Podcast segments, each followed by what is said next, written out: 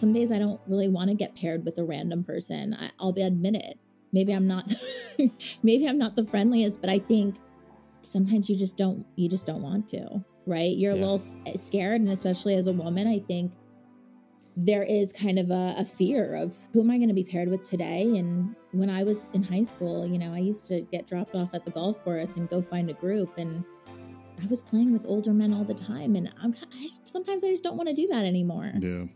And I think that's okay too, right? It's okay to know like that's just not the vibe that I want today. So maybe that's just a driving range day, and that's okay.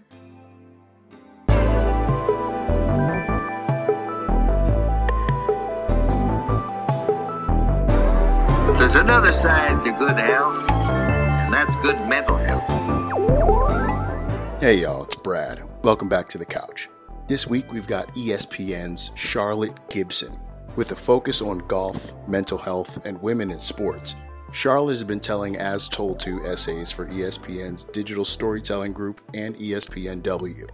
In this conversation, we talk about how she's training for a freaking marathon, her own experiences with anxiety and depression, and about how a round of golf with your boy might have changed some things. Two questions did you know that Charlotte was a graduate of UC Santa Cruz? And did you know that their mascot is the banana slug? Third question Isn't that an uncommon mascot? Speaking of uncommon, are you using our balls yet? Right now, if you use GGT at checkout at uncommon.golf, you can get free shipping on your order. Now tap in with Charlotte. Tap in with the shrinks. Hit them straight and mind your golf as of yesterday, we announced that we're going to be releasing video versions of our podcasts as well um, through Patreon. So you might be the the inaugural video. Oh, perfect. Oh, good. Well, I'm glad I look good then.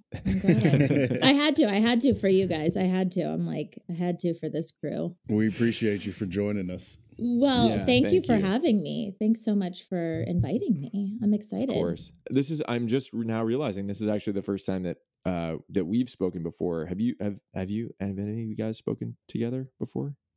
Well, so Brad and I have played golf together. Oh. And yeah, we've played golf together. I think it gosh, it was probably in the summer. I think July, yeah, June, yeah. July. And but I think this is the first time I'm speaking to Drew and Connor. Yeah, I think so. Yeah, for sure. I know. This is exciting. I feel like we're long lost friends. How are you? What what's what's like top of mind for you right now? How yeah. how are you approaching this conversation? Well, let's see. I think for me, you caught me 2 weeks from the New York City Marathon, so I have to be honest, I'm pretty tunnel vision right now for the race.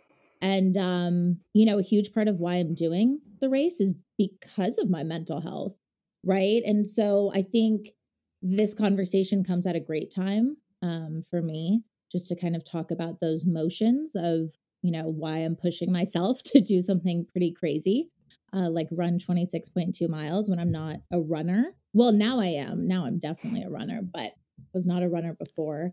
Um, and you know i just finished covering the espnw summit and worked with some amazing athletes telling their stories um, a lot of olympians paralympians so that's super top of mind for me Mm-hmm. I mean, I ran 16 miles yesterday. So if I'm a little tired, that's it. But I did have some coffee before this. So I was ready to go for you guys. Is that the longest distance you have run before? 16? Yeah, 16 is the longest for me. So that was kind of crazy. Right. And 16, it felt like, you know, the first three for me are always the hardest. I think that is. Mm. Just the total mental block for me, right? The first mile, I'm like, it I'm like, why, when is my thing going to say mile one over? You know, like, I'm like, why yeah. is this taking so long? And then mile two, same thing. Mile three, I'm like, oh my gosh, why am I doing this? Once I get past that, then I hit like autopilot. And for me, that's, that's the ideal situation, right? Mm. But yesterday it was like hotter than I expected. I'm super blessed. I run by the ocean, doesn't really get much better than that uh, out in Ventura. But, you know, it was like, the autopilot moment is what I strive for. Just kind of having nothing going on in between my ears. Um, I think a lot of people think, you know, with running, like, oh, you have so much time to think about things. For me, if I'm thinking about things or working through scenarios in my mind, it's not going to be a great run. You know, these are like 16 mile runs are you just are doing it, right? Like I'm doing this so that I can just shut out everything. That's kind of my goal here is just to realize like what I'm capable of and the fact that everything I have is already in me, you know, to do this. Mm-hmm. So that's kind of the biggest learning lesson for me in this marathon journey, which has only been two and a half months. I've only been training for two and a half months, but it's been pretty much, you know, you have it in you. It's just about proving to yourself and showing to yourself, like, you're capable, girl. Like, girl, you can do this. you know, you know what you're doing. Mhm. You just have to do it, you know? Is there another way that you can sort of characterize the f- the feeling of that experience? So for me, I always like to think of it like if I can if I'm paying attention to the songs that I'm that I have in my headphones, then I'm not on autopilot. You know, if I'm like Mhm. actually listening to the words and list and realizing what song I just heard, then I'm not on autopilot. It's when I'm totally just like it's euphoric, right? It's you're just going. Uh Yeah. you're just going and and it just sounds like it's it's just like there's just noise in the background, right? Kind of thing. And I think that's something that I strive because I always have so much going on in my head. It's Mm. nonstop chatter, right? And it's nonstop chatter between my own self talk and then slacks Mm. and emails and text messages and Instagram DMs and family and friends and dating. you know, it's like Mm. all these things constantly going on. And I'm so type A, obviously. That's coming through a little bit. But, you know, for me, it's just about kind of having that quiet, like that complete quiet. So almost like a meditation, right? Mm, I think perhaps that's the best way to describe it. Yeah. And I've never been one to fully meditate more than five minutes. Um, you know, maybe do those headspace meditations, do a meditation here and there in a yoga class. But I think that's kind of what it is. That's the goal is to have like a complete meditative moment, Uh-huh. if that's even a thing, right? I believe the term I'm familiar with is runner's high, is what you're Yes. describing. Thank you. That is exactly it. I know I wasn't sure if that was okay to say runner's high, but Yeah, well- There is nothing off limits. But I Uh, think that's it, right? So you're right, Brad. That's exactly what I guess I'm explaining, right? Is that runner's Mhm. high? So you you've been training for two months, but hmm how far into the training did you tap into that runner's high? Like how how long? Yeah, how many Yeah. miles did you clock or log before Right. like you were like this is no longer painful? I'm just present and gliding through the rest of my run. So look, it's it's still painful, right? Like I think the it's still painful. The the 16 miles yesterday, I felt like like I said, first 3 miles for me are always that's that's like chatter in my head.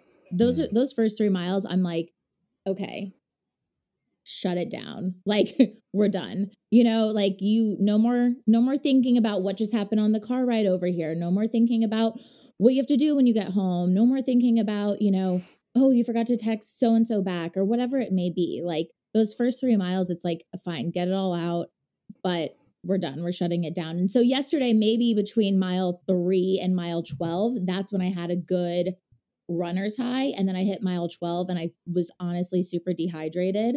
I didn't have enough water out there and the moment I thought about that, even though I just had a few miles left, I was like, that's all I could think about. And then, you know, I, you start to get a little panicky and you're like, wait, a- oh my God, I need Oh, no. water. So, but that's why you train, right? You train for those reasons. So I guess yeah.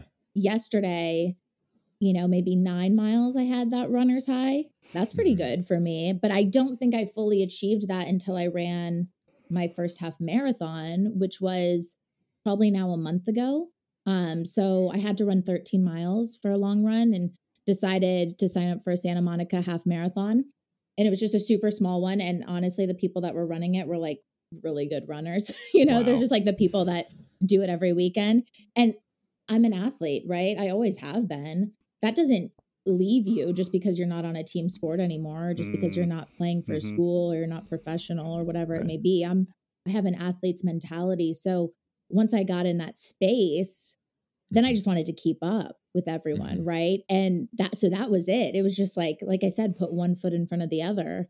And I think that's when Brad, I finally felt like, oh, I get this now. Okay, that felt really good. That felt really, really good because it was hard before when you just are doing these training runs. And, you know, I've been super lucky. My mom has been training with me or at least running some of the miles with me and uh, kind of joining me on these longer runs, at least like joining me for the, you know, start and finish. And that's great. But once I start running, I'm by myself. Right. And Mm. so Ultimate moral support right there. I love Ex- that. Yeah. isn't that Yeah. great? Yeah. I know. Yeah, she's my rock for sure during all of this. When you like venture out to run, you're by yourself. Um, but you talked about, you know, not playing for team, not playing for school, not playing for score. So, two questions. At the half, were you like, did you have a time in mind or did you have a place in mind? And Connor, Drew, and I talk often about how we rarely keep score anymore as golfers, former, uh, I was about to say professional. Professional. I'm competitive. Former, Professional amateurs. former competitive golfers that don't keep score anymore. Uh, is there any crossover there? Well, look, you know, I'm like you guys. I hate to keep score when I'm on the golf course. I think it's actually like the worst thing for my mental game. And look, you know, I went into this marathon training with the notion of I just want to finish, right? I just want to cross the finish line. I want to stick with the training. Um, I want a routine, right? That's really why I kind of got started. I mean, there's many, there's a few different layers for Mm. why I'm doing this marathon, but one of them was I was in a super bad depression this summer, couldn't Mm. seem to really get out of this place of, you know, and, and look, I think a lot of us were kind of in a darker place after being in this pandemic for so long and going through the motions. And I finally felt like I was in a much better space. And then it just kind of hit me like it does, right? This mm-hmm. depression kind of comes out of left field. It hits me. I feel like, okay, I need something to get me back to a place of routine and feeling motivated to do something. I felt like I was just kind of stuck with work, stuck with everything, not really happy with any aspect of my life. And, you know, and that sounds pretty dramatic, but I think that's kind of where I was. And the opportunity to run the New York City Marathon came about because I've written about the New York City Marathon for the last five years for ESPN. And I have a close relationship with the New York Roadrunners, the people who put on the race. And they said, if you want to run it, you know, we were in a brainstorm meeting about what stories we are going to tell. If you want to run it, you're in. Um, and two years ago, I, it's so amazing, right? And like, who gets that opportunity to just be like, do you want to run this marathon major? And I had to think about it, but I kind of already knew I wanted to do it. I knew this last year. Um, I knew it after I wrote my feature story on the last place finishers of the New York City Marathon. So, literally, the people that finished last. And I just saw the strength and the mental toughness that they have. And I don't necessarily love the term mental toughness, but Hmm. I think in this regard, it really is the perfect term. Um, you know, so I just saw what these people put their bodies through, but more importantly, what they put their minds through. And they did anything to finish this race and cross the finish line. It didn't matter if there was only 100 people cheering them on at the end or 50 people cheering them on. didn't matter that they shut down the city and now the city was back open again, you know, and they're running on the sidewalk, not the streets like the other runners before them. So for me, I kind of had it in the back of my mind that I wanted to do this, but I think this summer it Yeah. really came to a head. So for me, it's just about finishing the race and not really so much about the time. But the athlete in me is I know my time. I know I have I have the, you know, my training app tells me what pace I'm at. Um, after I did the half marathon, I did it way faster than I thought I would. And so my training app like updated and it was like, well, now your pace is, you know, one minute less than it was before. And like now you're Hmm. going to stick to that pace. And this last, you know, this last weekend for my long run, I had a great pace. And so it's kind of making me think, oh my gosh, maybe, maybe you're faster than you thought you were, which is great you go. you know but i still i still for me i think i'll probably finish in five hours we'll see i'm Mhm. less worried about the timing necessarily um so yes and no Mhm. right that's kind of a long-winded answer to say i don't care about my time but i definitely know what my time is just like my golf Yeah. score yeah Well, I mean, like like you said though, I mean, like just finishing alone, especially after only embarking on this journey two months ago Right. is such an incredible challenge and a test of your will and determination. So And I think running a marathon is are one of the only things that mental toughness can really apply. like right i do too i do too right because Yeah. that's such a it's that's is such a term that's like full of stigmas right it's like we don't always Yeah. have to be tough Yeah. but when you're running 26.2 miles or even 16 or 10 or 13 whatever even there's three no dodging. Like that's toughness. Right. that's toughness right. that's Yeah. it yeah yeah you you described your um your period of depression this summer uh and running as like a means of helping you get up every day Mhm. and like accomplishing something are you comfortable sharing a little bit about like that transition and maybe like what the first experience running felt like for you mentally and physically i guess as well Yeah. So, you know, for me, I've dealt with depression, episodic depression for many, many years. And mm-hmm. part of the reason why I returned home to LA, I know Brad knows a little bit about this story, but I returned home to LA at the beginning of the pandemic, like three months into the pandemic, because I was fell into another deep depression. Mm. But again, like so many of us, right? We were stuck in our houses and you know, it was hard. And I was in a Yeah. one bedroom apartment in central Connecticut, right? So I didn't have my family around. I didn't have, you know, my friends. We were all kind of isolating and like everyone else. And so for me, I think I thought I was in such a better place because I'd been so happy being at home in LA. And, you know, I felt Mhm. like my depressive episodes weren't happening as frequently as they were when I was in Connecticut, right? So I thought, oh my gosh, I'm in this great place. I'm really like wow this is this is what it feels like to not be depressed like this is so nice you know and then this summer it just kind of hit me and you know those feelings of not wanting to get out of bed or not feeling just not feeling anything towards Mhm. whatever you know it is. I mean the, your passions uh what drives you. I didn't feel like i had a driving force. I wasn't really sure if i was on the right path. Um you know i was kind of i think being super critical about be, living at home again as a grown adult. Um you know and just that self-talk was bad right? But really Mhm. just not wanting to kind of get out of bed and i do work east coast hours so i don't really have a choice right like it's six Mm. 30 and I'm I'm logging on and I think that also adds to it um because I got to be on right away. I don't really have that time. So I think for me starting the marathon training the first time that I just needed to go for a run and again I'm super grateful I have my mom here who's like okay and mind you backstory she was a personal trainer when I was growing up so she has that in her. She loves to do that. But she was great because there was one night I just was in a mood and I mine like depression and anxiety kind of go hand in hand, right? So if I know my anxiety is super high, I know probably a depressive episode is going to follow. And that's just how it is for me. And I just was in this really agitated state and nothing was going right, right? Like I was just like, oh my gosh, I can't.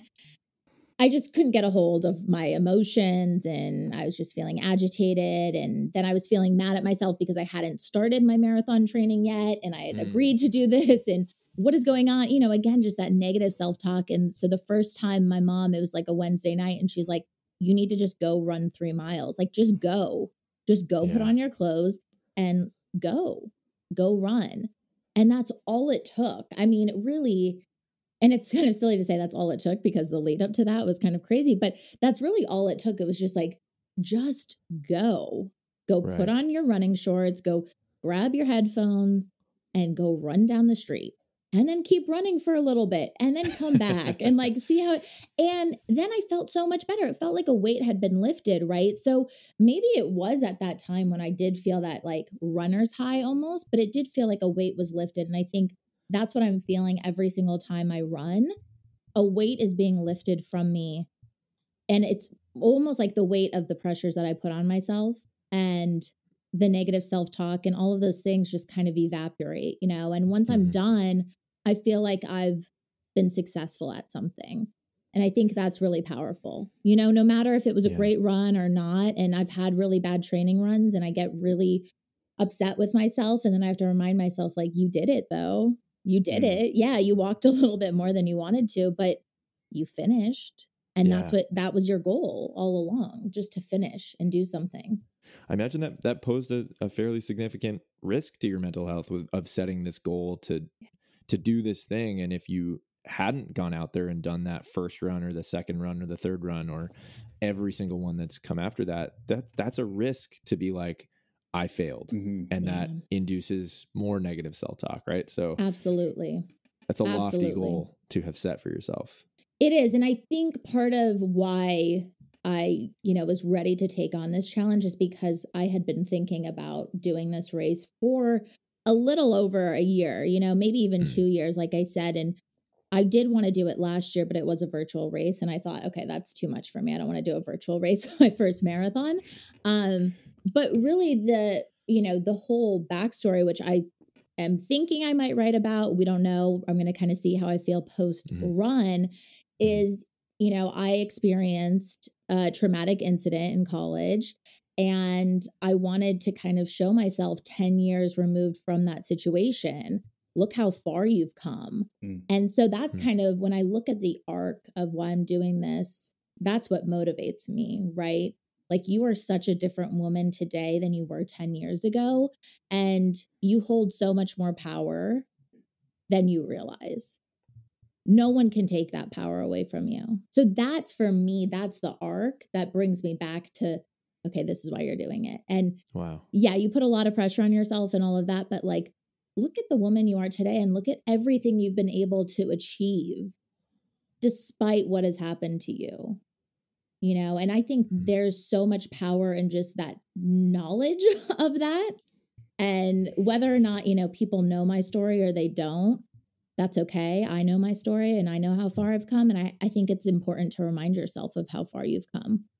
So that's kind of part of it too. Like I'm not, I'm not letting myself down at all because just me doing those first few runs, that was already successful for Mhm. enough for me, you know, Yeah. just to sign up, just to speak it into existence. Right. I'm like, I think once you tell people too, that's why people might find me annoying on Instagram that I talk about this run all the time in the marathon. But once I speak it into existence, it's like it's out there. You can't take that back now, you you know? It as It does. Yeah. It totally does. Because now everyone on Nov- November 7th, they're going to be like, okay, Right. is she there? Is she doing it? I see Is no IG real? stories.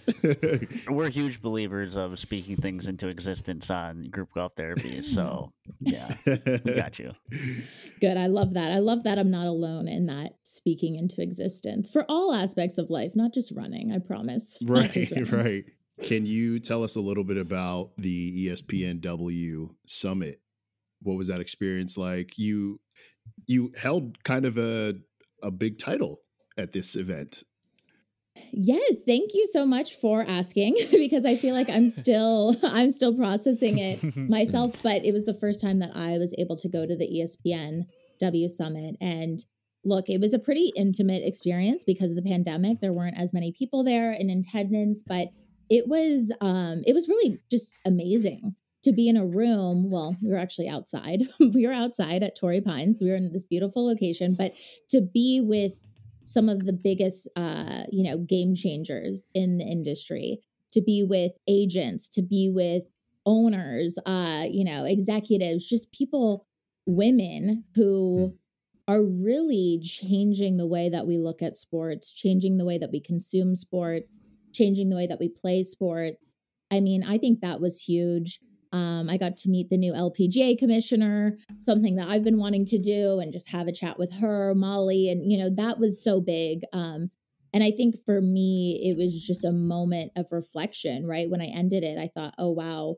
I've been working at ESPN for six years, and now I get to be at this summit." And I wrote, you know, I think it was five or four stories that were Wow. summit related, all connected to uh, Team Toyota athletes. Team Toyota is a sponsor of ours.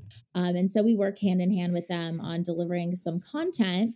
Uh, they don't have any editorial control over it, but we work with them on content. And, you know, I think for me, it just was one of those moments, another moment. And, and perhaps that was selfish of me to kind of take away from this huge event. But I thought, wow, I got to be there and be viewed as, you know, someone in the industry, just like the rest of them. You know, Yeah. people knew like to have Mhm. women from the NBA Players Association come up to me and go, "Oh, I've read your stuff. Like I know your name, Charlotte." Like that's so cool. And I think sometimes when you're in the moment, you can forget that what you're doing is impactful and what you're doing is memorable. Um, you know, maybe I'm not telling the biggest stories every single day, but the stories that I tell, I believe really do matter.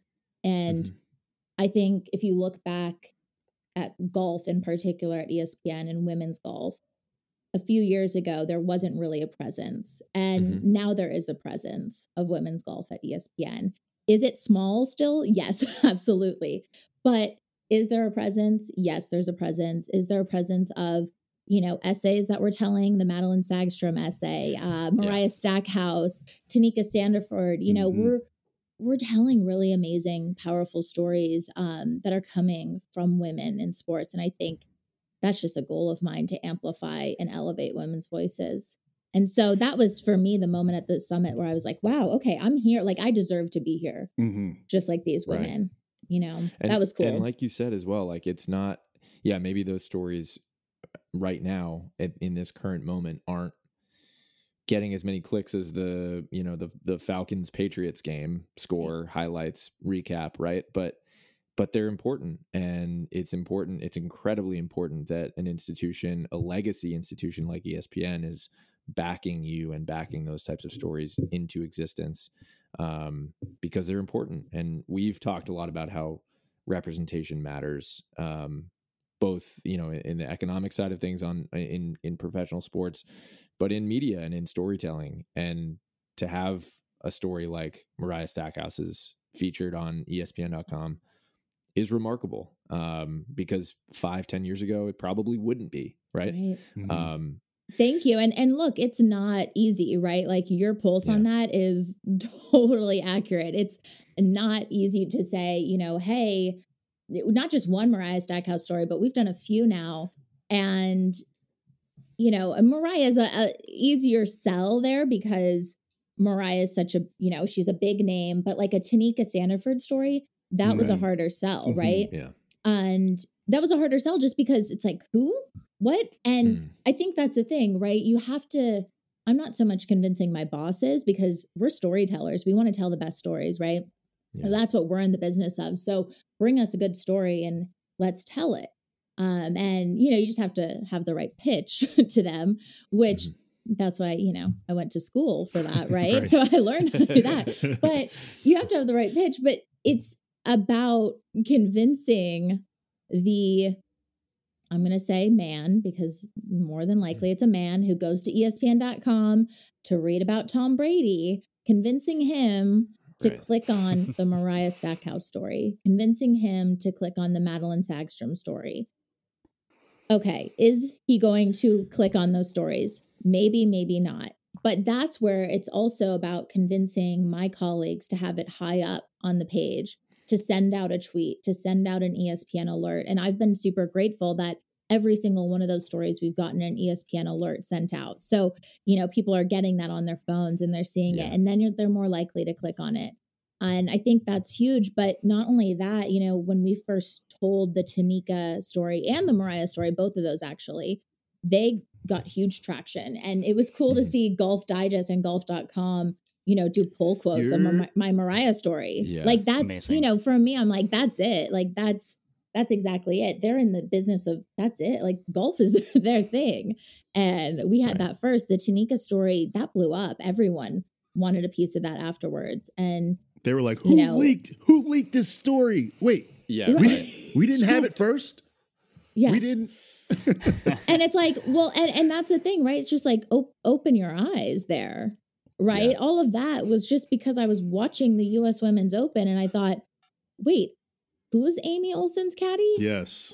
you know and you hear a little glimpse from the analysts hmm of Right. her story and then you go oh i kind of want to know more about that so let me find out and for oh me and it hasn't been told by golf.com or golf, golf Right. digest yet and so let me tell it. And then, you know, Golf Yeah. Channel, I love my favorite thing is like, because I try to give credit where credit is due always, right? So Mm. if I read something first or I hear something, like I would, I would love to say, you know, I read this in the Washington Post, the New York Times, whatever. And I feel like with that story, it was just like forgotten that E No ESPN and we told it first. And it's like, well, you know what? That's okay. because I knew it. I knew it, but that's all right. We all knew it. And So. Tanika knows it. And you guys knew it. so it's good. But, you know, that's why also for me, I think those as told to essays, I choose that format for those particular stories because I believe that you want to elevate and amplify the voices of the Yeah. subject. It's not about me. And I know that I am a white woman telling stories of women that I don't know, I haven't lived their experiences, right? And so I want them to be in the driver's seat. And Right. I'm essentially acting as a ghostwriter and or as I like to say, I'm kind of just putting together the puzzle pieces. Um, we have just a really fruitful conversation for an hour, two hours, and Mhm. then I just kind of put together the puzzle pieces. But Mhm. that's why I choose that format. It's not because I'm not capable of writing long feature stories. It's because I want their voices to shine, not mine. Yeah, it's it's less of a like refraction through your experience and more authentic to to their voices. And Right. so I would certainly urge anyone listening to go read those stories um, because they're powerful and they're in depth and yeah, re- significant. And and I think you know in in the um, in a lot of cases new, groundbreaking. So very We'll cool. we'll we'll Thank link those in the in the show notes for for today's Yeah. episode. yeah. Thank you. That's huge. And look, it's not just in golf too. We told the Molly Seidel story before anyone told that story, and uh, we told that last year. And Molly was super vulnerable and raw and real. And then she went on to go win a bronze in Tokyo this summer in Mhm. her Mhm. first Olympic marathon appearance. And, um, you know, for mental health, that one, I suggest anyone who wants to kind of learn a little bit more about what she's been through. Um, that's it. And look, those are those are struggles. Like you guys know, you do a podcast about it to have people open up about some of their deepest, darkest moments. Um, Yeah. that's a challenge, right? Mhm. And that's where you just have to lead with empathy. Empathy is your your best friend in those moments. 100%. Yeah. And you, so in May, you led ESPN's coverage of Mental Health Awareness Month, right? I did. Yes. Yeah. What did that, I mean, you shared a bit obviously earlier about your own experience with your own mental health journey. What did that opportunity mean to you to, to really take the, carry the torch for ESPN again, for such a massive worldwide sports publication to, to lead that initiative? So for me, it meant everything. It really just was like a huge honor, but I think it was also the result of being so open and vulnerable with my own mental health struggles. Mhm. And I think, you know, that didn't happen overnight. Uh, that happened with a lot of like trust and uh, just relationships among my colleagues and my higher ups. And then also just showing through my storytelling, like I'm very capable of telling these stories. And I think we should tell more of these stories. And in the pandemic, I think it was so important to tell stories about mental health. Um, it still is. Obviously, we're still in this pandemic. It's still top of mind for us. And so, you know, it was such a huge honor when I was asked to kind of lead that charge there. And Mhm. then I thought it was a huge honor, but it was also it was a lot, right? It was a lot to kind of process and take in. And for me, I didn't want to tell the same mental health stories in sports that we've heard and seen before. Yeah. I am so grateful for some of the athletes who are constantly talking about mental health. I'm so grateful for them, but they're not the only ones going through mental health struggles. They're not the only ones who have experienced depression, anxiety, OCD, bipolar.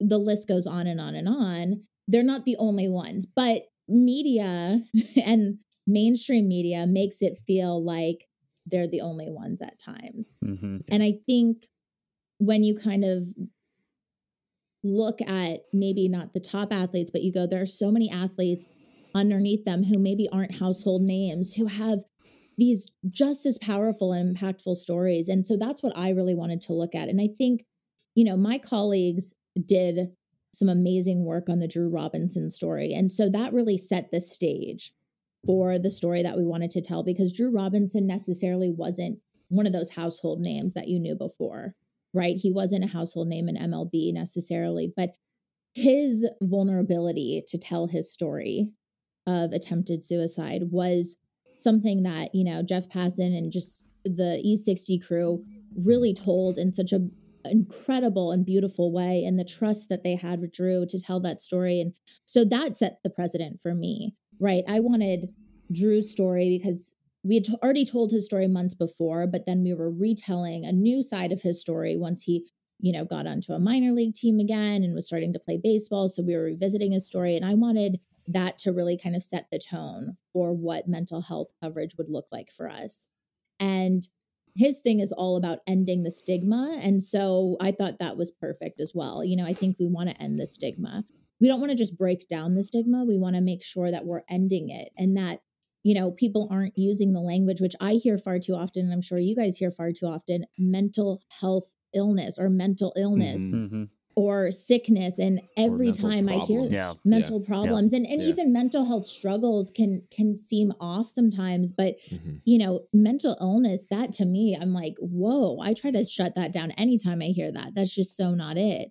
Yeah. And, you know, I think you want the subject to really explain what it is they're experiencing, right? So if that's how someone's going to explain what they're experiencing, by all means, let them if Yeah. that's how they feel about it. But that's kind of what I wanted the tone to be for that month. And I wanted it to really explore the notion of just all the the layers to mental health. Um, so Katherine Nye, who's an Olympic weightlifter, she won silver in Tokyo, but this was obviously a few months before Tokyo. She opened up about her bipolar 2 diagnosis. And I think that was really an important story to tell because, again, mainstream media and just Mhm. myself included, you know, we can get really stuck on mental health being depression and anxiety, and that's about it. Mhm. Yep. And I think that can be really detrimental um, to other people opening up about what they're experiencing when the emphasis is on those things. And I'm guilty of that myself, right? I experience depression and anxiety and OCD. I experience those main three that are talked about so often. But, you know, I really wanted to allow Katherine to talk about her bipolar 2 diagnosis, to talk about how she went off her medicine during the pandemic. She wanted to know what it felt like. Those are moments that are so real Yeah. and so important, right? And and we don't really get to hear that a lot because I think again there's the stigma surrounding it. And so when I'm telling those stories or leading the charge for this, I think it was just as important for me to be honest about my journey with mental health Yeah. more than anything. I was able to host a conversation with Drew Robinson and you know, we did a a pre-conversation and I expressed to him kind of what I had gone through and what I was going through and you know, you don't do it in a way because you're looking for sympathy. You do it in a way so that they understand you're empathetic to their story. Yeah. There's a shared language. Mhm. Yeah. And shared relative shared experience. Yeah. Right. Exactly. So that meant everything to me, but I think the real work happened after May, right? It's not Mhm. just on me and my shoulders to keep telling these stories. It's on all of my colleagues um and all journalists, right? All storytellers to not just turn a blind eye or not just go, okay, you know, Simone Biles talked about this again. Got to get on Simone Biles. Well, let's look at the other athletes too Right. who maybe don't have the platform that Simone has. Let's look at them and, and see what they're willing to share about their journey, you know, mm-hmm. because they probably they have way less support, I'm imagining, and they might not feel heard or seen at all. So let's kind of go beyond those Naomi mm. Osaka and Simone Biles. And again, I'm so grateful for those big names speaking out on these issues. And same with golf. You know, I think with golf, it's such a mental game. And I'm so glad that we're now talking about these conversations in the golf world. But Yeah. I think the four of us here can attest to, you know, we've we've been focused on mental health in the golf world for a long time. Yeah. You Before know, it was cool. Yeah. Before it was cool. Yeah. Yeah. We were we were depressed before it was a cool thing. Okay, people. That was Same. yeah. I was crying on the golf course before it was cool. okay? Right. Yeah, yeah. So Yeah. I was calling my mom from the third Yeah. tee box before. yeah i was going to see uh you know zen golf i actually so i was sent in high school i was sent to go see dr parent uh, the zen golf creator What?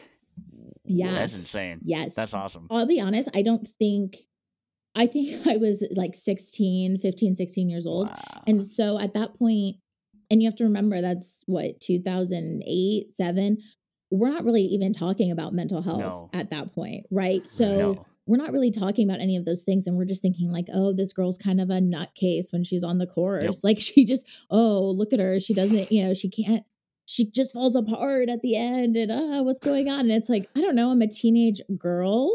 Right. Like, I don't know, life. Yeah. life. Like, I don't know. I, I wear my golf skirt and my retainer to school every day. I don't know. What do you want from me, people? Like, Honestly, same, same. right. Um, all right, we we need the tea from that conversation. So, like, what what were- Well, what are some things that rise to the top for you? So for me, the thing that always has stuck out and still to this day, if I do it, I feel like I'm in a much better place. But your pre-shot routine, hmm that was huge. Mhm. That's And like chapter and one in the book. That is chapter Yeah. one. That is, I didn't even need to go to that lesson. Okay. I could have just opened up the book for that one. But I think for life in general, and you know, this could be just the total hippie writer in me, but golf for me has always been reflective of life, right? And Yeah. so many different levels. And I always view it that way. And that's why I love the game so much. And I think routine is so important to me. And pre shot routine is so important to my golf game. And you know, we kind of mastered what my pre-shot r- routine would look like, and it's stepping behind the ball, and it's taking a swing, a practice swing, and it's looking and envisioning your shot and doing all those things, and not taking so much time. I mean, this is not a long pre-shot routine. We're not trying to mm-hmm. annoy your competitors and your playing partners, but you know, it's just kind of the stepping behind the ball and taking a deep breath, if anything. And Yeah. there are times when I don't do that and I hit the ball fine, definitely. But there are other times when I 100% need to take that moment, to take that breath, to take that step behind the ball. And so I think that stuck out. Um, I don't know. I could probably ask my mom. She remembers more than I do. I bet. But, you know, it was one of those things It was like, what's going on with her game? She is one of the best hitters out there and she has all this potential, but something happens in tournaments and she gets Mhm. really nervous and ang- anxious, you know, but we didn't use that word. Like, we did not use Or it was word. used to like punch down. Yes, Mhm. Yeah. exactly. Yeah. Exactly. Like, oh, she's just like nervous Nelly out Right. there. Yeah. Just, That was where I was going, yeah. mm-hmm, mm-hmm. No, that's Wow. called, that's Exactly. called anxiety. That, Yeah. that actually didn't exist in 2008, so that's that was No. recently invented, I think. Yeah. right. Yeah, anxiety was created in Yeah. a lab in 2009, actually. It really Um, was. so, so how much how much of that stuff do you carry over now, even not playing competitively? Obviously, you played at UC Santa Cruz at a high level. Now, what would you say the mindset is approaching a round of golf, just like on a casual given day with with some friends? Well, look, first and foremost, I want to say I had to take a break from the game after college. I took a serious break from the game. And I think for me, a storyline that I will stick to and say more often than not is I think when you are going through uh, depressive episodes, your hobbies and passions kind of dissipate. And when I was in Connecticut, um, starting off my career, first of all, I was very low level at ESPN. I was not making that much money. And the last thing I was doing was going out and playing golf. Um, I also didn't have a golf community around me. So I think that made it really difficult. And I was struggling just in so many aspects of my life, right? So I did turn away from golf for a little bit. I needed a- that break, but I also just think in general, you know, people forget like when, when you're kind of feeling sad or off, they're like, go do something that you enjoy. Well, if you're in that state, those things Yeah, it's not that simple. aren't. It's not that simple, right? And so I had to take a break from golf for a while. And I had to also realize that I was no longer in that competitive space of golf. And so it's okay when I go out with, it was, you know, the men that I worked with, right? Which was also hard. I didn't have any women that I knew that I was playing with. And I've always, you know, played with guys, and that's just kind of the nature of it. Now there are so many more women that play the sport at all different levels. But even when I started when I was 13, it was still predominantly men and um, boys, you know, like I was playing with a lot of like middle school, high school boys. And that's who was at the range. If I showed up at the range today, I'm sure it would be a lot more women, a lot more girls there. than Yeah. when I was growing up. But, you know, I think I struggled with going out with the guys that I worked with and seeing them drink and smoke and listen to music. And I struggled with that, right? Because I wasn't used to that atmosphere and that environment. And I didn't necessarily allow myself to just go with the Mm. flow, which Mm. that's a hard thing for me in general in life. I love control. I love to control a situation. That's my Achilles heel, right? When you guys asked me, sent me over those pre-list questions, I'm like, yep, that's it. Control freak. You know, that's Easy that's it. That's it. But you know, I Smoothest like you I'm- transition we've ever had on the show. yeah. That's, that's, that was a yes, perfect, perfect. But you know, for me, I just needed to be like, this is a sport that you once loved because at that point I didn't love it, right? In my kind Yeah. of early mid 20s. I'm like, you once loved this sport. And then it was really returning back home to LA at the beginning of the pandemic. It's like you are back home in Southern California. You have the best public courses all around you because I never grew up at a country club. I grew up in a single parent household. We, you know, didn't have the Mm. money to belong to a country club. That just wasn't why we got into the sport um, or why I got into the sport. So, you know, I grew up on public courses and we have some of the best of them out in Southern California. So I thought you're back home. And if you're not taking advantage of the fact that you live five minutes from the course you grew up on and you're not playing with some of the best, you know, there's like, like Brad is one of them, right? We connected on social media. Obviously, all of us connected on social media, but Brad's out here in LA and, you know, just realizing like there are some amazing people in the mm-hmm. golf community that are also like you, right? Who played Yeah. competitively or who kind of just have all of these like life experiences that are similar to yours, or at least are willing to hear you out. But we just want to have fun on the course and we want to have a good time. But they also do take the game seriously because at the end of the day, I want to play good golf. I love to play good golf, right? And I know I'm capable of playing good golf. And I think that's a hard part too of being a woman in this sport who isn't at the professional level and they're not at even the amateur level. You're just kind of at the fun level. Um, you know, I don't want to be a golf babe. And I get that asked that now more often than I thought I would. Hmm. And it's like, I don't want to be a golf babe. Um, That's not it for me. I want to look cute in golf outfits, and that's okay. I want to look good, but I don't want to be seen or viewed as just an image Yeah. or a spectacle. Um, Mhm. and I'm I'm I hope that those women understand what their purpose is and understand the power they have in influencing more women to the game. Because that's what's important for me. You know, I want to bring Yeah. more women into the sport. I want to bring more light into the sport and I'm not I'm less I I care less despite what maybe my social media says or how people perceive my social media, right? I care less about the male gaze when it comes to my game, you know? I Yeah. know I hit the ball far. I know I'm good at golf. I know I am. You know, I know I am, but I also know know, that Thank you. Thanks. I was going to say I'm like you so. I'm like, we do have a witness here. And I'm getting even better, right? This marathon training is actually helping my game. But no, I feel like it's just the lighter that it becomes, the more that I'm just like, you love this sport and you love this sport because it's fun and it's freeing. And the driving range has become such a place of therapy for me to go there at Mhm. night. And that's why, again, I'm so grateful. I have a course that's five minutes from my house, not even, you know, three minutes at that. And it has a great driving range that's lit up at night uh, you know, shout out to Westlake Golf Course. And I can just go there and hit a large bucket of balls, put in my AirPods and swing and feel safe. Number one, right? Yeah, Yeah. there's there's always that creepy guy every once in a while, but feel safe and just hit some balls and let it all out. I mean, that's that's my new form of therapy right now. That's what I'm kind of embracing with golf. Hey, y'all, this is Brad. And Connor. Andrew, we wanted to take a quick second and thank you for listening. It truly means a lot to us, and we want you to know that you're loved and you're welcomed here. And if you ever need a listening ear, to vent, or just to talk to somebody who cares, we want to remind you that group golf therapy is a safe space. Our DMs are always open at Group Golf Therapy on Instagram. hit them straight, and mind your golf.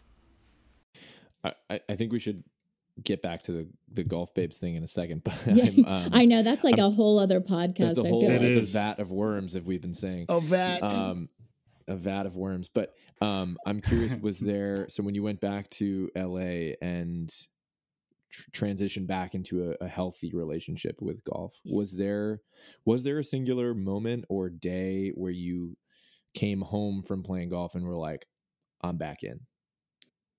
Well, look, I think, I mean, Brad, I don't want to put you on the spot, but I think when we went out with Danilo and Lou and we went out to Rustic Canyon, I think that was such a great time of, you know, for Mhm. people who really enjoy the sport on a serious level, but also just want to go out and have fun. And I thought it was such a great experience to show, like, look at these four people who really didn't know each other before that, right? Because I think we all just, you know, I knew Danilo a little bit through social media and we knew each other through social media, but I thought what a beautiful moment to just capture a foursome out there, like playing at Rustic Canyon, one of the best public courses out here. And it was just enjoyable, right? And I think that was it for me. Um, because before that, I mean, it's hard. You can't just go out and play by yourself anymore. You're always going to be paired up Mhm. with a group. Yeah. And I do still struggle with that. I think a lot of my kind of teenage, um, I don't want to say PTSD, but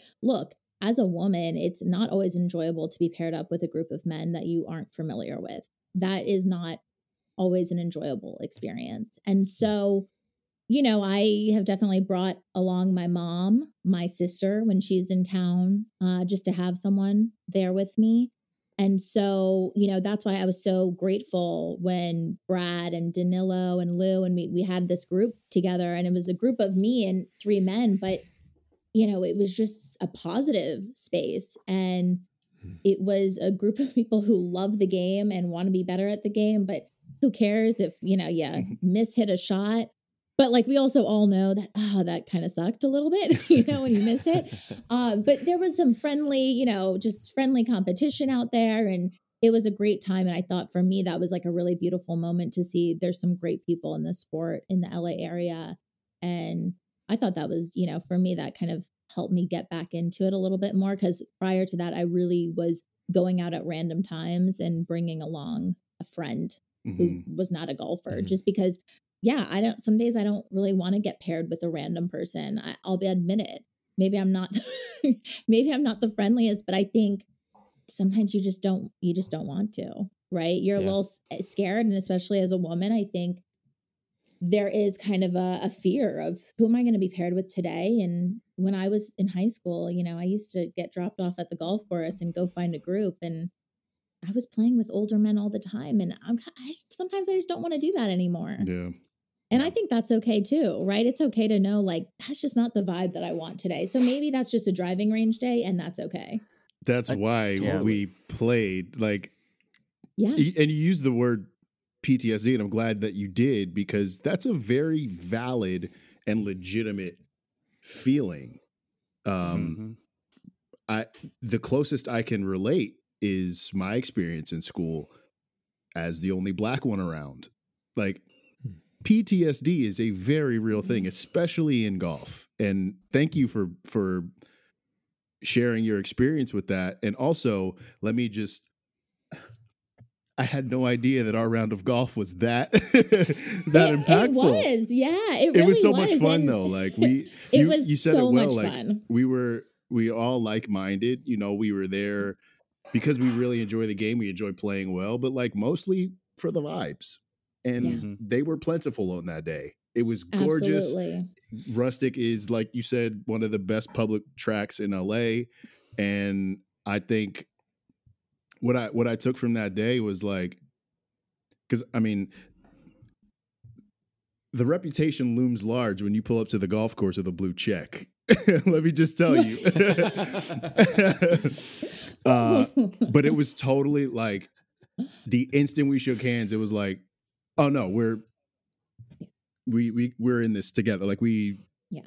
F all the bullshit. Like we're Mhm. here for the vibes and to Yes. to to build and grow this community of like-minded golfers.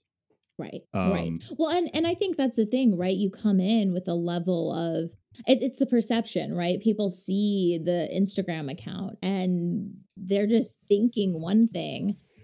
And I hope that when, you know, you met me, like you said, Brad, like the vibes were there and I just came off genuine, right? And I was just Very. excited to be there and to have this group and you know, Danilo, who he's the he's the Chainsmokers photographer.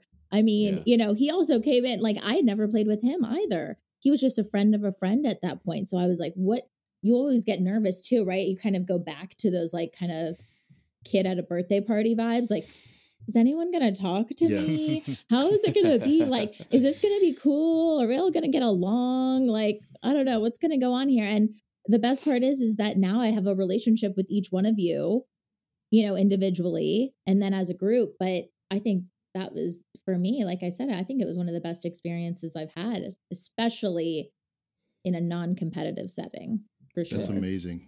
Wow. Great job, Brad. Yeah. Yeah, good, Good job, one. Brad. Good one. I, I I'll, can I'll send I'll send you that Venmo later. I'll send you that right Venmo later.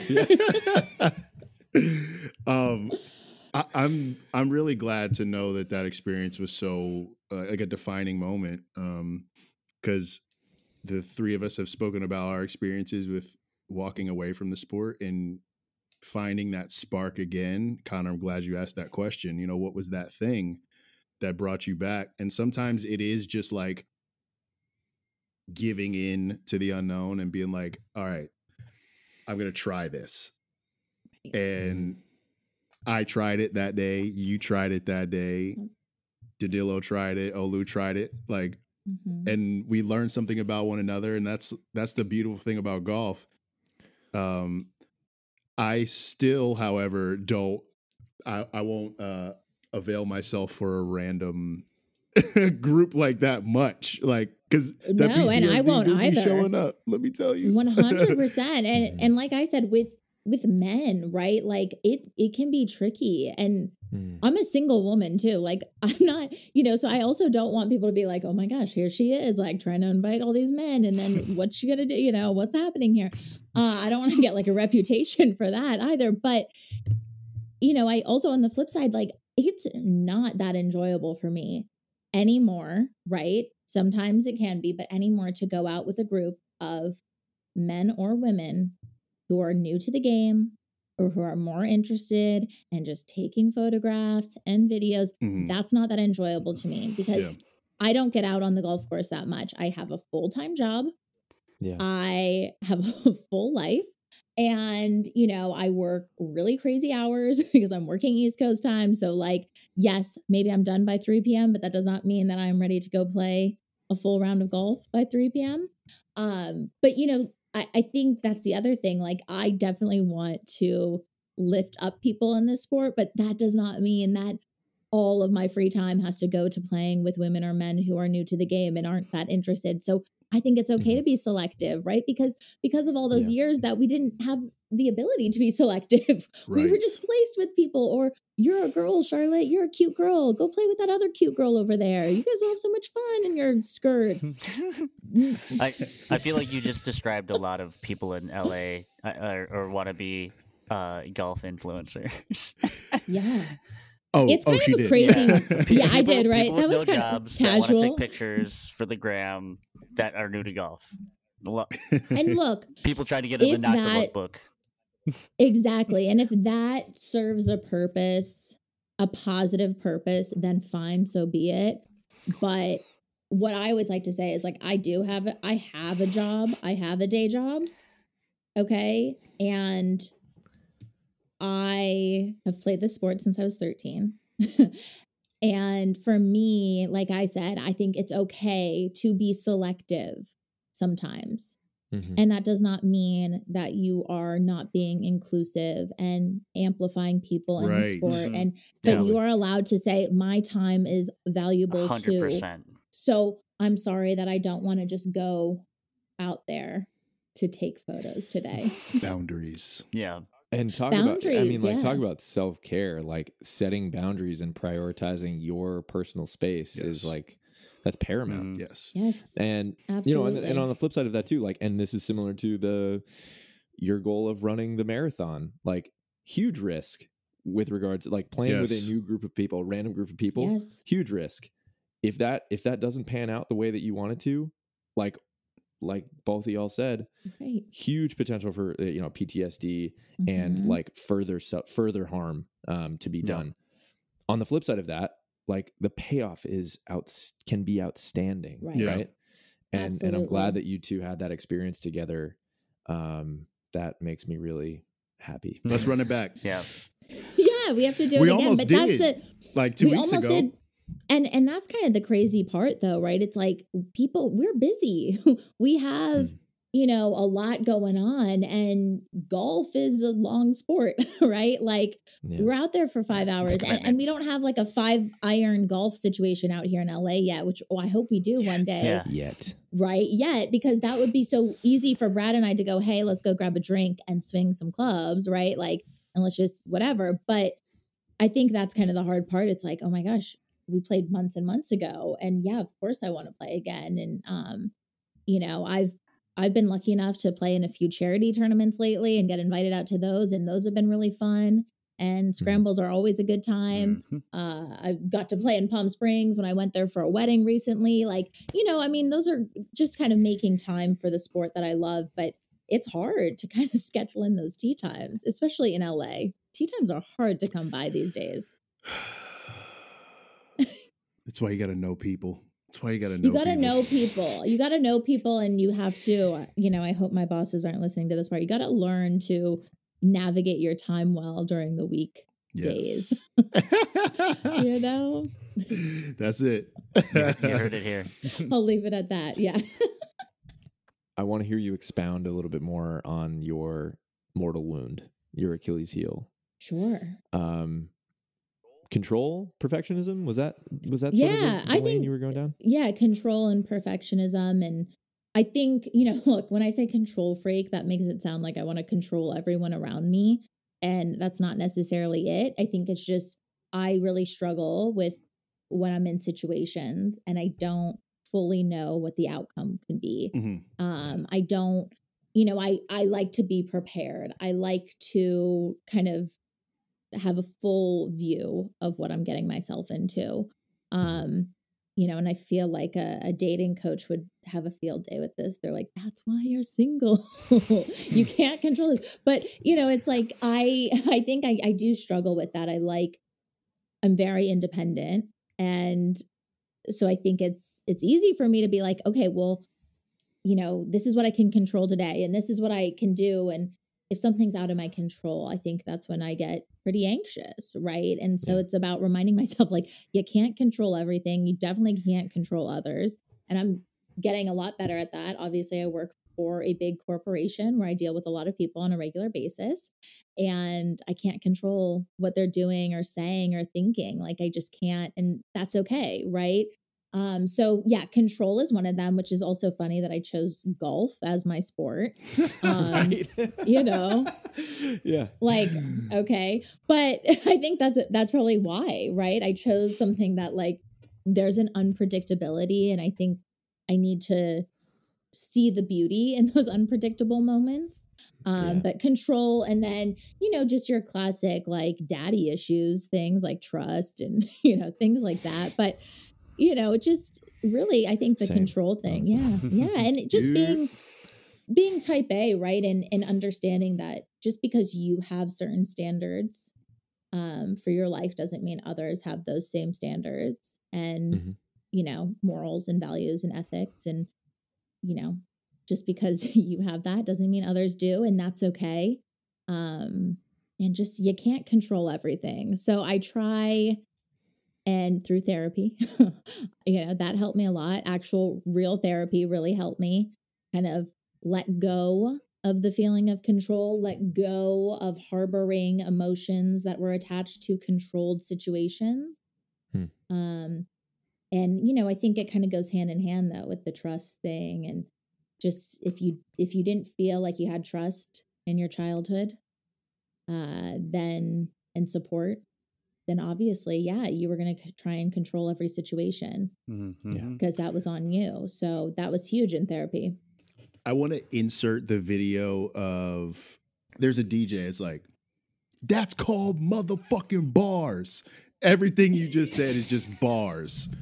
Like what what a brilliant way to reimagine and restructure our societal attachments to the word control freak because that's also Yeah, a very true. 2007 2008 way of describing Totally. someone who has a type a personality Mhm. Right. with and that and it's a way to punch down like it's Mhm. not control freak it's like when things were out of my control i Mhm. got very anxious Yeah. and Yeah. those patterns persisted Mhm. it's it's That's not just how yeah the yeah. brain rewired itself to exactly to protect Right. itself. yeah. that's called Exactly. motherfucking bars i'm so Have glad you down said that that video. Yeah, that was beautiful. Oh, thank you. Well, it is protection, right? Like I think Totally. it's just that, like, okay, I, I'm. That's how you It's cope. just me, you know. It's like I got myself, and how am I going to Yeah. cope and protect myself, and you know all those things, and then oh my gosh, something out of my control just happened, and how am I going to react to it? Um, Mhm. and I'm trying every day, right? Like that, like all of us, Yeah. like.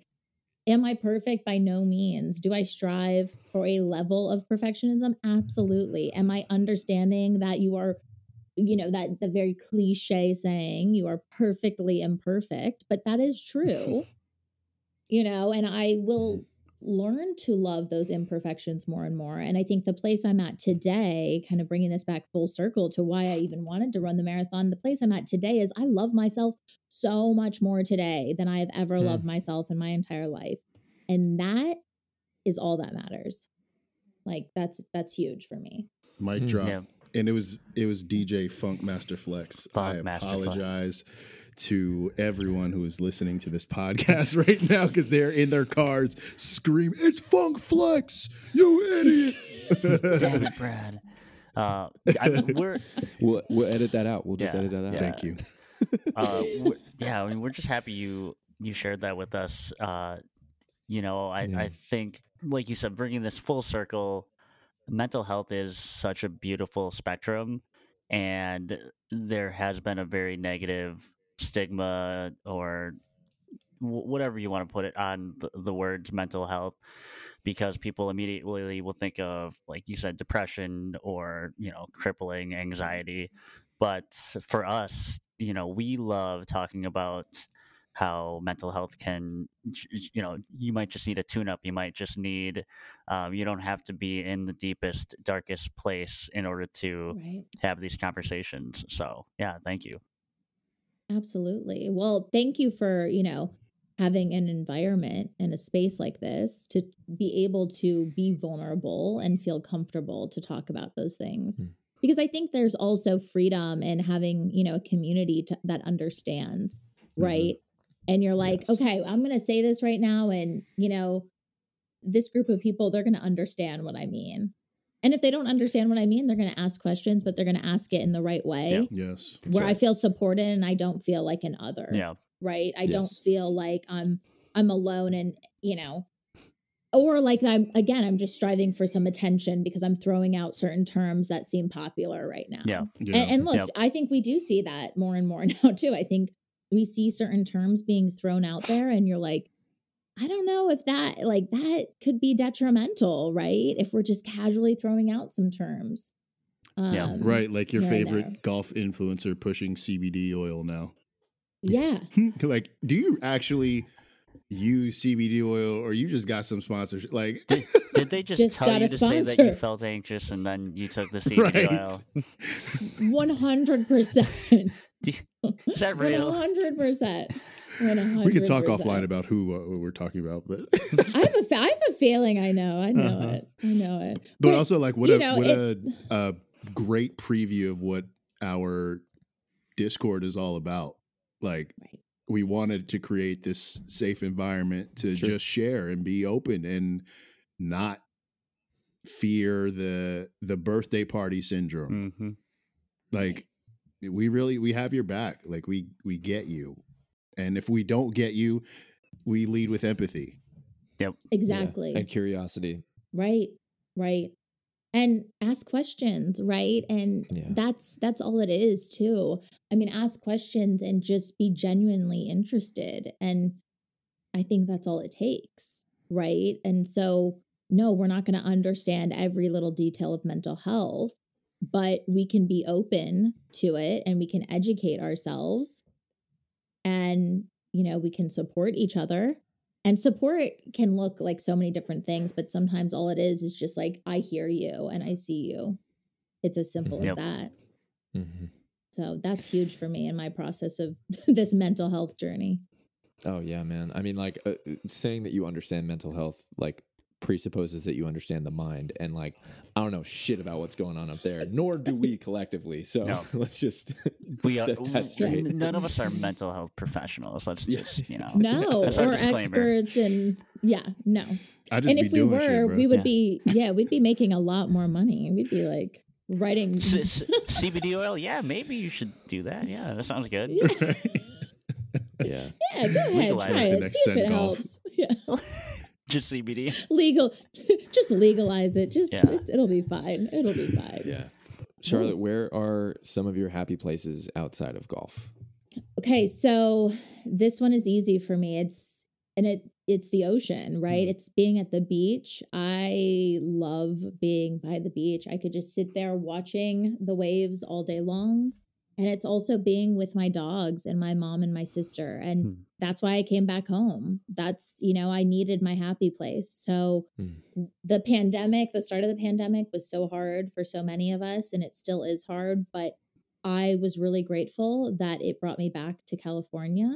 And, you know, I'm close. I have two senior dogs. So, you know, who knows? Their their days, it's like breaks your heart to think about because we have a Mhm. 17 year old dog. But to be Whoa. able to be around her, she's 17. So I grew up with this dog, right? And talk about therapy dog. She is a therapy dog through and through. She mm. really will feel your emotional state. So it's kind of crazy because we were so disconnected for so long. And I think only dog people understand this, but for so long I wasn't at home, right? I, I left after high school and I would only come home for the holidays and, you know, weekend trip here and there.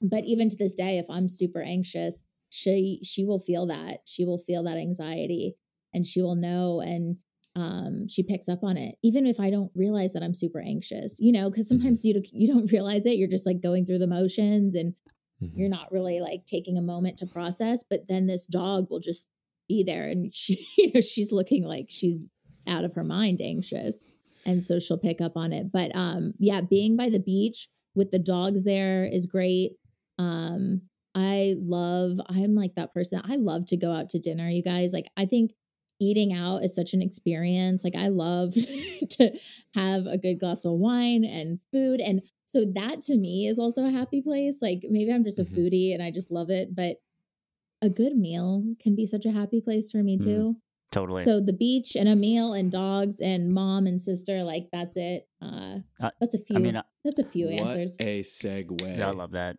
I was gonna say during the pandemic, that was like, uh, you know, this is a place of privilege, but not being able to go out for dinner or out for lunch, that that was Right. that was tough. It was tough to not be able to break bread with friends and family and Mhm. and, and not Yeah. have to wash your own dishes. Like, yeah. So no, I, I feel you. right and look it is and, and totally love i i know that like yeah that's such a place of privilege right to be like i love to eat out and like i love to drink wine and and like eat really delicious meals but i do and you know you have to understand too i was living in central connecticut so i was going out with friends maybe on the weekends but like it was not i was cooking for myself all the time so then i come back to la where we have some of the best you know food options all around me and yeah i really take joy in like you said breaking bread i think that's that's huge for me um so yeah gosh i just sound like a real privileged woman over here who likes the ocean and wine Connor, I think I know you were going with this one. So, uh, full, to to transition, what would be your master's dinner or your last meal on Earth? What what's your favorite? What's your favorite things to eat? You guys this is the hardest question and i i know you guys know this is the hardest question. It's really tough. it's so tough because especially it's tough when you're not picky and you like a lot of things. But let's start here I'm definitely having champagne. Okay. I'm definitely having champagne. And again, we'll just continue with the white woman privilege in that moment, but I'm definitely having champagne and I'm definitely having truffle fries. Okay. That is an experience for me. Those two things together are, I'm obsessed. I okay? defy you to to find someone who doesn't enjoy those two things. I don't give a damn. I bet you that person that person's out there, but they are not invited to my master's dinner. I guess That's it. Yeah. That's why it's your Yeah. dinner. Yeah. Okay. They're not invited. Uh, so definitely that. And then look, I love a cacio e pepe. I love a good creamy pasta because look, I'm not eating that all the time. Like my stomach is not going to be happy if I'm eating that all the Mm, time. Mhm. But a really good homemade pasta, maybe Yeah. some scallops. Like Mm. I could be into that. I don't eat red meat often, but when I do, it's top notch. So we'll probably have you know some great red meat there. But I think let's just first and foremost say it's definitely going to include some champagne and truffle fries. That's all I know. That is all I know. Mm, I mean, I mean, you could serve me five courses of champagne and truffle fries, and I would not be disappointed. You would not be no. I'm no. saying. You'd be really happy with it. You would be really, really content with that situation. very full too. Wonderful answer. right. so full. yeah. The next morning, I don't know how you're gonna feel the next morning, but you'll be fine. You'll be fine. And That's right. champagne is, you know, it's an upper, so you do you are gonna feel a little good. Right. Right. Like Yes. the bu- you're gonna feel a little Totally. good and it's a celebratory meal. for sure. What are some of your favorite golf smells? Okay, so this one I think brings me right back to early stages of golf and smelling a cigar on the golf course. I love that smell Mhm. and I not I don't smoke cigars. I've never smoked a cigar, but there's Mm. something about smelling a cigar on the golf course that just I think brings me back to my early days of golf. I really love that smell on the golf course, which is probably so gross to some people, but you know, that sweet kind of rich smell. Mm. I'm kind of into it. I like that. I you know? wouldn't smoke a cigar because it might ruin that smell for you Yeah. moving forward. And you know what? And I have no Yes. plans. Yeah, I have, yeah. Don't do it. I have no plan. I have no plans of smoking one ever. But there is Well- something well about said. that smell, and and now that I'm thinking about it, it's probably it's just even like a black and mild smell, right? It's probably not even that good because Yeah. if it Right. was Yeah, at yeah, Westlake, if it was at Westlake Golf Course, right? It was probably a black and That's mild. what we at were smoking in high school, but of course. Yeah. Yeah, Yeah. backwoods. I'm like not a hot dog smell, nothing like that. And yeah, grass is good. You know, don't cut, don't just cut that part of the podcast. Me Mhm. saying grass is good, but you know, Legalize it. it's good. Yeah, it's good. But you know, it doesn't. Yeah, there's just the the defining smell for me in golf is a cigar on the golf course. I like it. That's really interesting. When's the last time you played around a round of golf? It's for all y'all. Uh, where you didn't smell a cigar. Like Well, to be fair, I did play today, but it was like full on survival golf. We were Right. the only ones Yeah. on the golf course in the middle of a Bomb bomb, cyclone, cyclone. you were yeah. in the eye of a storm, Yeah. bro. Like No one was Oh, no one was, smoking, a cigar. But beyond that, it would have been like a flare, like a survival flare, the cigar. But we no, we um beyond that, no, I, I think very very regularly I smell a cigar. Mhm. Yeah. Yeah. Yeah. And I like it too. what is your walk up music? You walking up to the first tee at the ESPNW Summit. All eyes on you. This Lisa is Leslie's like, girl, teach me how to golf. And you're like, Oh I got you, Lisa. Leslie. Hold on. Uh, cue music. And here's the thing you said Lisa Leslie, like my idol, you know, growing up. I wrote every single book report on a Lisa Leslie book. You know, there's like, remember as a kid, there's all those Fucking books, and that was it. Lisa Leslie is it for me. So thank you for bringing my idol into this. Nice. Lisa Leslie. And this question is also very difficult for me because I love indie music, you guys. And so, like, all the songs that I listen to on the regular are definitely not hype up songs. We're not, That's you fine. know, getting hyped to them. Drew's But and mine were both depressing as Yeah. hell. I was so- gonna say that's the that's the other thing. I had an ex boyfriend once tell me, you know, maybe you're depressed because your music is so No, depressing. No. Oh, And I'm fuck like- off. That's why he's next. I'm like, boo. yeah. I'm like, I don't Next. think Get him outta that's it. Next. I don't think That's that's, why it. he's Yeah. next. That's but here's the thing. So my this is this is an inside secret into my life at home. as a grown adult living with her mom and her dogs. But we always try to have a walk up song when we go, when we bring the dogs upstairs. It's always a thing. You know, we have the treats and we always call it a walk up song, right? Aw. And the song of choice is always Twerkulator lately. So we are big city girls. Twerkulator. That's Stop that's it. So so I'm thinking Twerkulator is probably the song, right? Because that's that is literally my walk up song lately. Wow. And so yeah. maybe a little city girls. That's it. And I think Lisa Leslie would be delightfully Oh, she'd be here for that. impressed with that. Should Yeah. be up for that. But then it's like I'm not twerking, but yeah. but it like kind of Uh, makes you want to, yeah. or like make it you makes feel like you, you, want could. to. Yeah. Yeah. yeah. And it just it Right. that is a hype up song. That's a good one.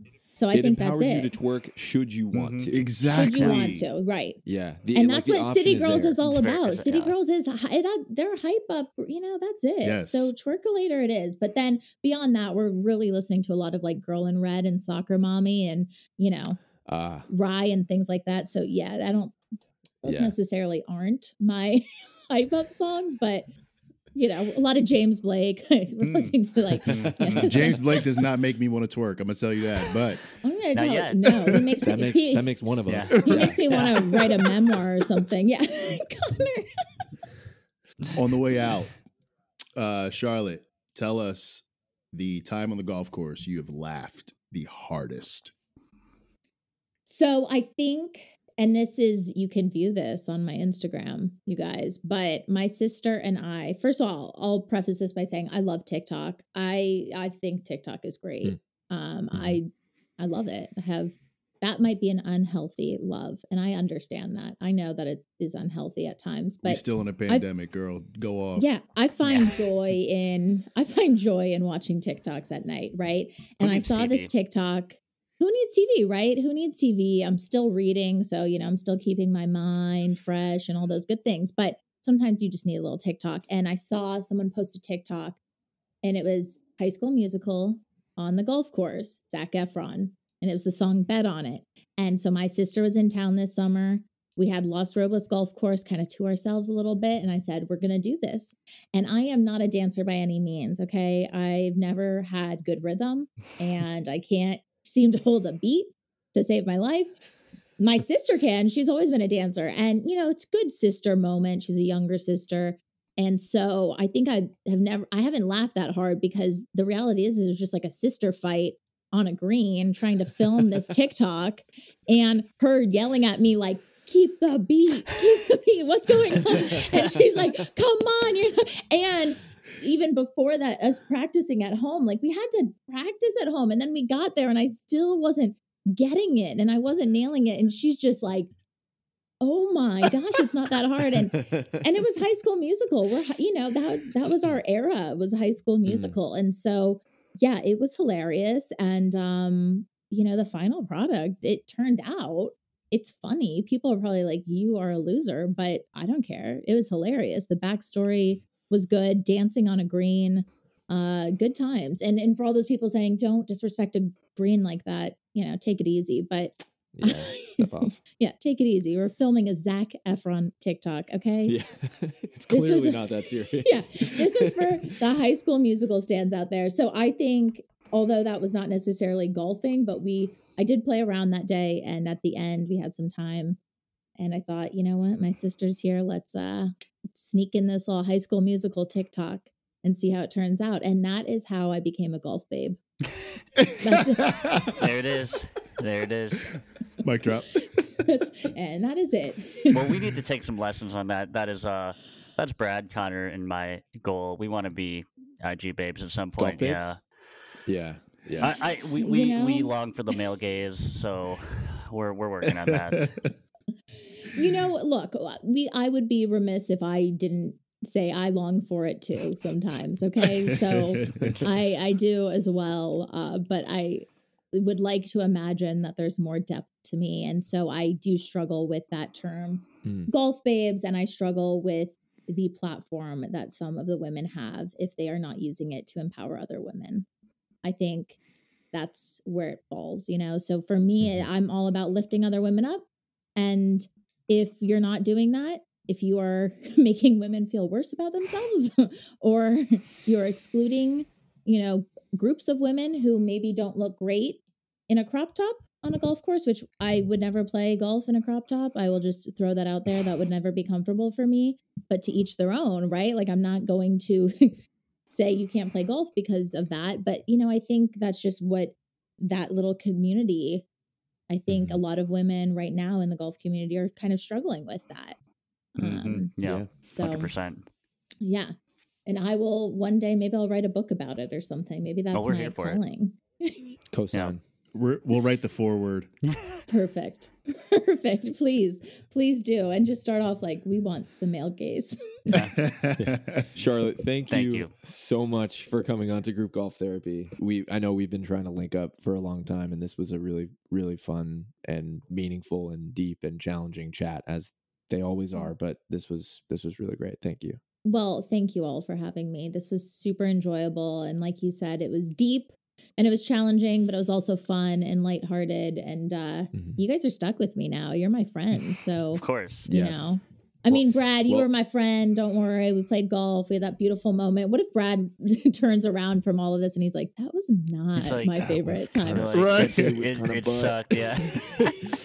I hated that round. He's like, "Uh," yeah. Not- He's not like, she, he's like, uh, she wore a crop top. yeah, she wore a crop top and shot 125. Best of luck on November 7th. Yeah. Big day for you. We'll be we'll be rooting you, you. on and can't wait to see uh, how it goes. Yes, awesome. Well, thank you for rooting me on. Check in on me after that. We'll right? send you one of those uh, those group golf therapy branded um, tinfoil blankets that, that you can wrap yourself in after. the- Hey, if you want to, you We'll can totally do that. I The recovery I don't have any blanket. spon- I don't have any sponsors for that day Hmm. yet, so you know, Yet. Yeah. guys, get We'll on get some it. stickers, yeah. GGT.